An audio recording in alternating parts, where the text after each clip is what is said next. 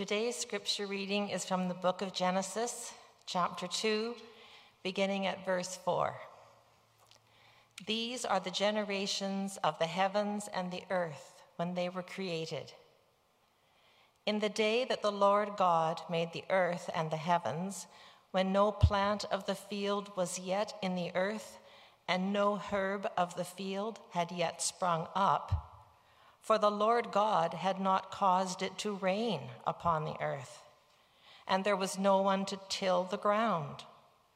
But a stream would rise from the earth and water the whole face of the ground.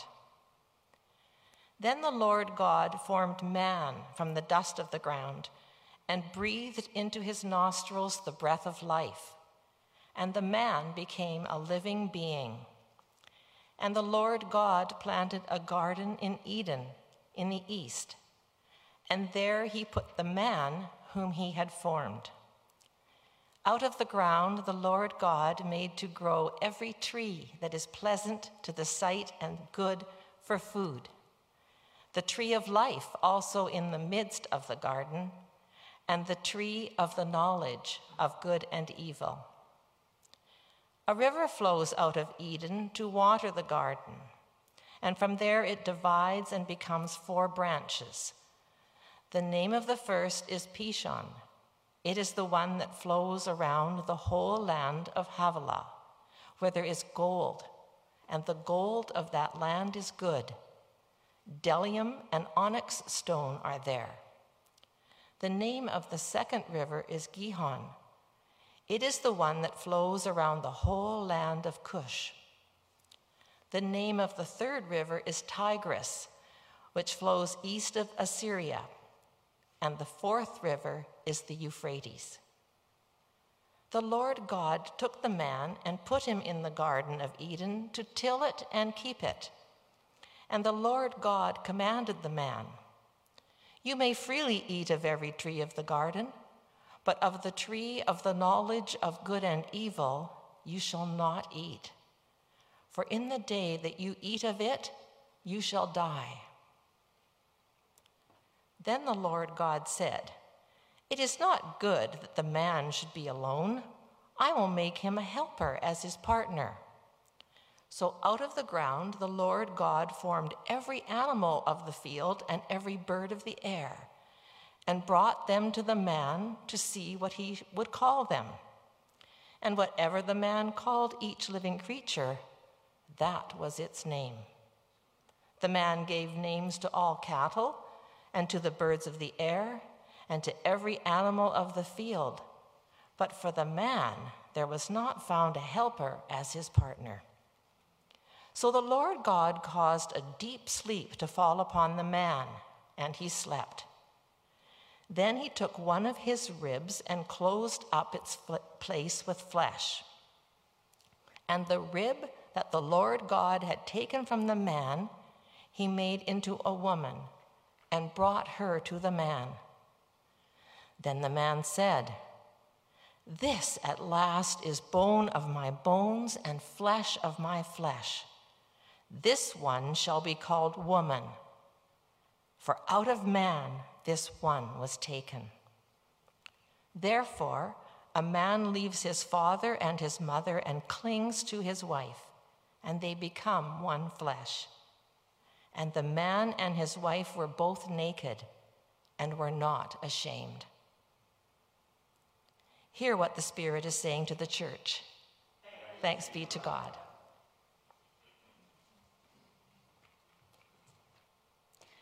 Dear Lord, May these words not be my words, but the words that need to be said this morning and heard this morning. Help us to hear the creation story from another point of view. Amen. The Lord God took man and put them in the garden to work it and care for it. Genesis 2, verse 15.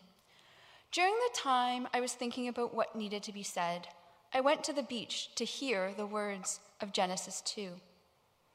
These are three things that came to mind. First, a comparison of two stories. Genesis 1 is sets out a clear step by step account of the creation story, versus Genesis 2, that starts with God creating humankind out of the dust of the earth. Second, Genesis 2 talks about Eden, or a place of bliss. And finally, it is important to look at look after this beautiful place God created and gifted to humans. We are called to be stewards and tend to the whole ecosystem. Last Sunday, we investigated Genesis 1's creation story. This account of creation is a large scale one, looking at creation from the perspective of the cosmos downward. The Spirit of God was part of this chaotic world. God is both creating and the creator. This creation account defines events occurring on specific days or specific times. Some scholars believe that the Genesis 2 account may actually precede the traditional Genesis 1 interpretation, and that Genesis 2 was written in the 8th century BC. Genesis 2 has a community framework vibe to it. In this account of creation, some people approach the story like two friends building a new neighborhood and their homes together. It's similar, yet different to Genesis 1. It starts out with this is the account of the heavens and the earth when they were created. When the Lord God made the earth, oh, uh, this is the account of the heavens and the earth when they were created. When the Lord God made the earth and the heavens, we see the story starting with nothing no shrubs, no plants, no trees. The Lord God had not even set rain on earth but he did today. And humans were not yet created. We don't have any time markers in this creation account, nor do we have the famous line, and it was good. Genesis, in Genesis 2, first the Lord God created human from the dust, breathing breath into the human's nostrils. Adam, or Adam, is Hebrew for earth. And this is where we get the idea of earthling or dirt man. The garden was planted, and God sent the earthling to tend the garden. The animals came, and the waters were named. Pison, Gahan, the Tigris, and the Euphrates rivers came from east of Eden. Today, we look at this story from the perspective of God's relationship with Adam, a story that focuses on the Spirit of God as the caretaker or steward and God's relationship with the earthling. As you can see, this story is a little bit messy, disorganized, but yet quite relatable. We have a blending of an ecosystem, and it looks at creation in, the, in a systematic, interconnected way between God, the environment, or the Garden of Eden, and Dirt Man, or Adam, the steward of Eden. The second concept that jumps out of this story is the element of Eden. What defines Eden? In Genesis 2, we hear the Lord, Lord God planted a garden in the east, in Eden. Sometimes Eden is thought of as a place of beauty or paradise, or natural beauty and bliss. God created this space. What do you need to create a space of Eden? Peace, tranquility, equity, equality, serenity, solidarity. The list goes on, it's endless. Now, I challenge you to take a deep breath in and slowly exhale. As you do, feel your feet planted on the ground and wiggle all 10 of your beautiful toes. I bet that feels good. Close your eyes and think of a place you go when you need to talk to God or find God. A couple of weeks back, during Children's Church at Home, Reverend Ingrid reminded us to, about places we go to talk with God. This called me to go to my place where I find God. Sometimes it's camping and hearing the rain falling on a tent. Other times it's looking up at the sky at night and the vastness of that starriness and God's creation. Or on this day, as I was challenged to write this message, it was going down to Goose Spit to listen to the waves gently lapping the shoreline. Finally, as someone who works for, in the environmental field, the connectedness of this ecosystem was important. So the question becomes how do we become do we take care of this planet for the land species, the species of the ocean, the rivers, the lakes, the species of the air, as well as all those bugs we sometimes care to not like, so that all can thrive and be enjoyed by all. God told the earthling to take care of Eden, the plants, the animals, the fish of the sea. We are stewards caretakers of this whole world that God created and breathed into. And God gifted it to us.